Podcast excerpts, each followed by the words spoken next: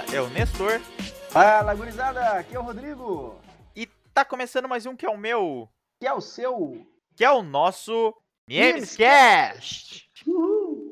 O podcast do Núcleo de Implementação da Excelência Esportiva e Manutenção da Saúde da Universidade Federal de Santa Maria. Mais uma semana, mais um Nemescast para você que nos acompanha. Esse é o Semanário do Nemes. Hoje, dia 5 de fevereiro de 2020. E, Nestor, tá chegando o carnaval. Carnaval tá logo ali e também esperamos que a vacina aconteça logo ali também, né, para todo mundo, que aí todo mundo pode curtir o carnaval tranquilo. Isso mesmo, não sei se vai chegar nessa velocidade que você tá imaginando. Eu também eu acredito que não. Esperançoso.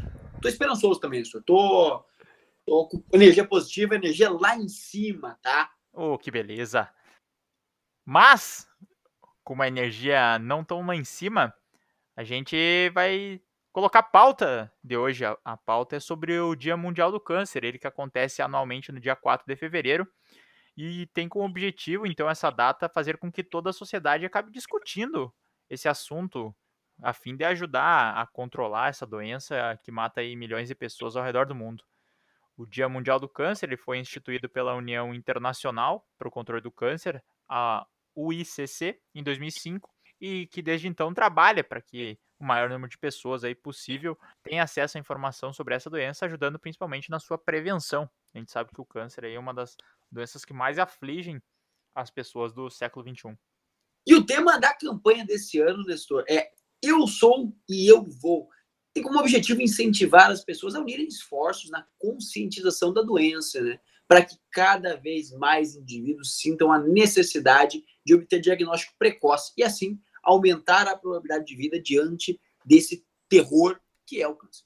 Pois é, a gente sabe aí que tem inúmeras formas de combater o câncer, dependendo qual que seja, mas a, a nossa tríade, né, que a gente sempre recomenda aqui, é muito válido. Então, ter uma alimentação saudável, evitar o máximo possível alimentos industrializados é um bom começo, assim como fazer exercício físico e também ter uma boa noite de sono é essencial aí para uma, uma vida melhor.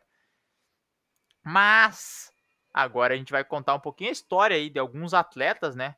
Como o Niemes é ligado com o esporte, com o movimento. Então esses atletas aí que acabaram descobrindo o câncer em suas vidas e com muita garra e muita perseverança acabaram superando a doença e voltaram a, a praticar os seus esportes então com maestria. Exatamente, Nestor. E começamos essa sequência com o brasileiro Nenê, uma das grandes promessas do nosso basquete, né? Foi uma das grandes promessas. O pivô descobriu câncer no testículo em janeiro de 2008. Olha que tragédia, Nestor. Quando ainda jogava pelo Denver Nuggets na NBA. Nenê voltou a jogar normalmente dois meses e meio depois de passar por uma cirurgia para retirar desse tumor aí que era maligno, Nestor. É, ainda bem aí. Outro grande atleta aí foi o Abidal, Eric Abidal, ele que era lateral esquerdo do Barcelona, acabou tendo um câncer no fígado em março de 2011 e então ele passou por uma cirurgia para retirada desse tumor, voltou aos gramados em maio do mesmo ano, né? Em 2011, ele em março ele acabou ter, contraindo o câncer, descobrindo, enfim, e aí em maio também já voltou inclusive atuado aí os 90 minutos na final da, da UEFA Champions League aí, a famosa orelhuda aí para quem conhece, mas um ano mais tarde ele acabou descobrindo um novo câncer no fígado e aí sim ele teve que fazer um transplante aí, mas ele ficou tudo bem com ele, voltou a atuar aí inclusive em abril de 2013 em alto nível. Professor, tô achando que o clima do programa tá pesado, cara. Vamos aumentar esse astral aí, porque estão falando dos caras que se recuperaram, cara. Coisa boa. Pessoal que venceu esse temido inimigo aí que é o câncer, entendeu? E voltou a praticar em altíssimo nível o seu esporte, né? O próximo da lista é mais um brasileiro. Eu gosto de falar de brasileiro aqui, sou patriota. O brasileiro dessa lista, quando tinha apenas seis meses de idade, foi diagnosticado com leucemia e os médicos lhe davam só mais seis meses de vida. Só que com dez meses, durante uma visita ao médico, ele começou a andar. Olha que loucura. Para surpresa do médico, para minha surpresa e para surpresa de todo mundo que está nos ouvindo aí. Sua recuperação durou cerca de um ano e foi fundamental para o voleibol brasileiro. Olha só, estou dando uma dica de quem é. Já que ele, sem dúvida, foi um dos maiores atletas da história do Brasil.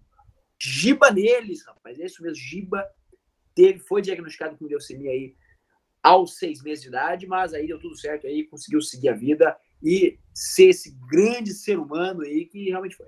E ainda é. Com toda certeza. Eu falando, voltando ao futebol, mais aí um grande jogador, ele que foi vice-campeão da Copa do Mundo de 2010, Arjen Robben. Ele aí acabou tendo em 2003 um câncer testicular quando tinha apenas 20 anos de idade, né? muito antes ele ter chegado à final da Copa do Mundo. Mas ele passou por uma cirurgia da retirada desse tumor e ainda em processo de recuperação, olha só que história belíssima, ele foi um dos destaques da Holanda na Euro de 2004, então já mostrando todo o seu potencial futebolístico aí, quando a seleção holandesa chegou à semifinal da competição. E aí no final de 2004, ele recebeu a notícia que estava completamente curado, que garanto que foi muito mais prazeroso para ele do que chegar à semifinal da Eurocopa. Com certeza, Nestor. É uma vitória imensa. Né?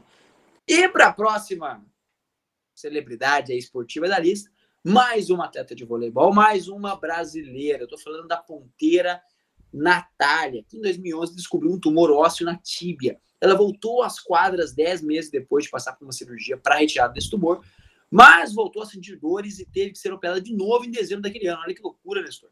Natália seguiu sua recuperação e, mesmo sem atuar, foi convocada pelo técnico da seleção brasileira feminina, o Zé Roberto Guimarães, para os Jogos Olímpicos de Londres.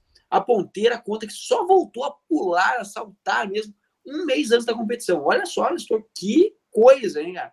E a perseverança da jogadora foi premiada com a heróica conquista da medalha de ouro em Londres 2012, né? Que sucesso!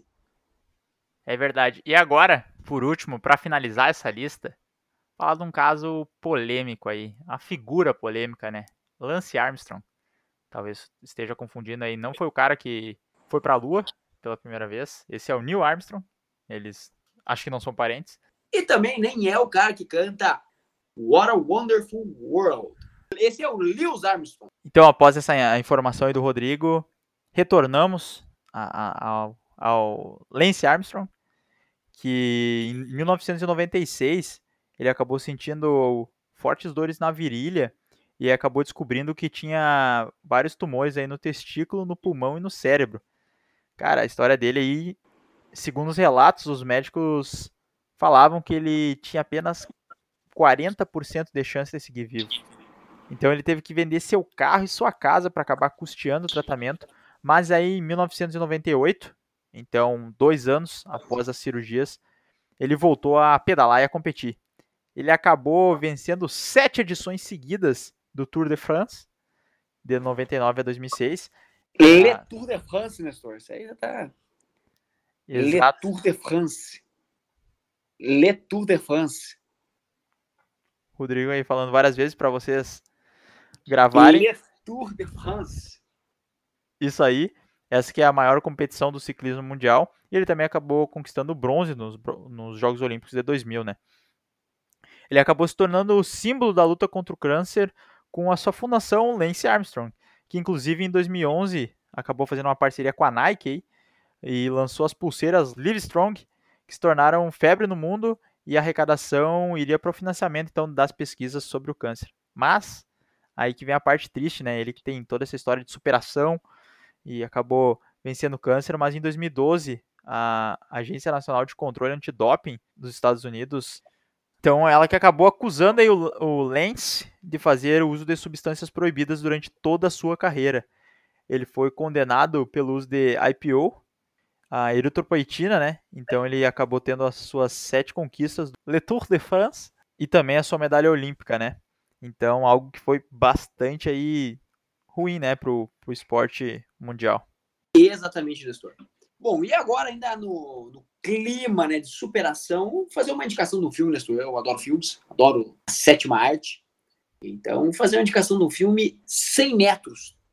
Essa longa-metragem espanhola, lançada no ano de 2016 e que está disponível sim na Netflix, com pouco mais de uma hora e trinta de duração, conta a história de Ramon. Ele que é executivo de uma empresa de publicidade que descobre ter esclerose múltipla. Olha que loucura, pessoal. A partir disso, e com o desenrolar da trama, enquanto ele vai lutando contra a esclerose, ele estabelece como meta disputar a prova mais icônica do triatlo mundial, o Ironman. É um filme carregado de emoção. Isso aqui eu particularmente gostei muito. Esse filme fala muito sobre superação, sobre vencer obstáculos, sobre enfrentamento de problemas. Então eu curti, gostei. É isso aí. Ah, nosso objetivo aqui é, claro que a gente vem trazendo informação para você de uma forma mais leve, mas é realmente alertar aí então que vocês façam exames de rotina para, se caso identificarem alguma coisa, consigam identificar o mais rápido possível para assim conseguir tratar. A gente sabe que quanto mais cedo melhor, mas que também vocês levem hábitos mais saudáveis para a vida de vocês, que com certeza vai ajudar bastante a combater esse mal.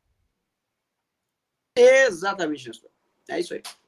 Então a gente vai se despedindo por aqui. A gente agradece a presença de vocês e a gente deixa aqui o, o nosso adeus. Teremos novidades em breve aqui no Nemescast, né, Rodrigo? Exatamente, Nestor. Teremos novidade vindo com tudo. Então, pessoal, lembrem sempre, hidratação é muito importante. Comam comida de verdade, façam exercícios físicos e durmam bem. Isso aí, pessoal. A vacina tá chegando. Vamos se cuidar. Vamos ser felizes. E é isso aí.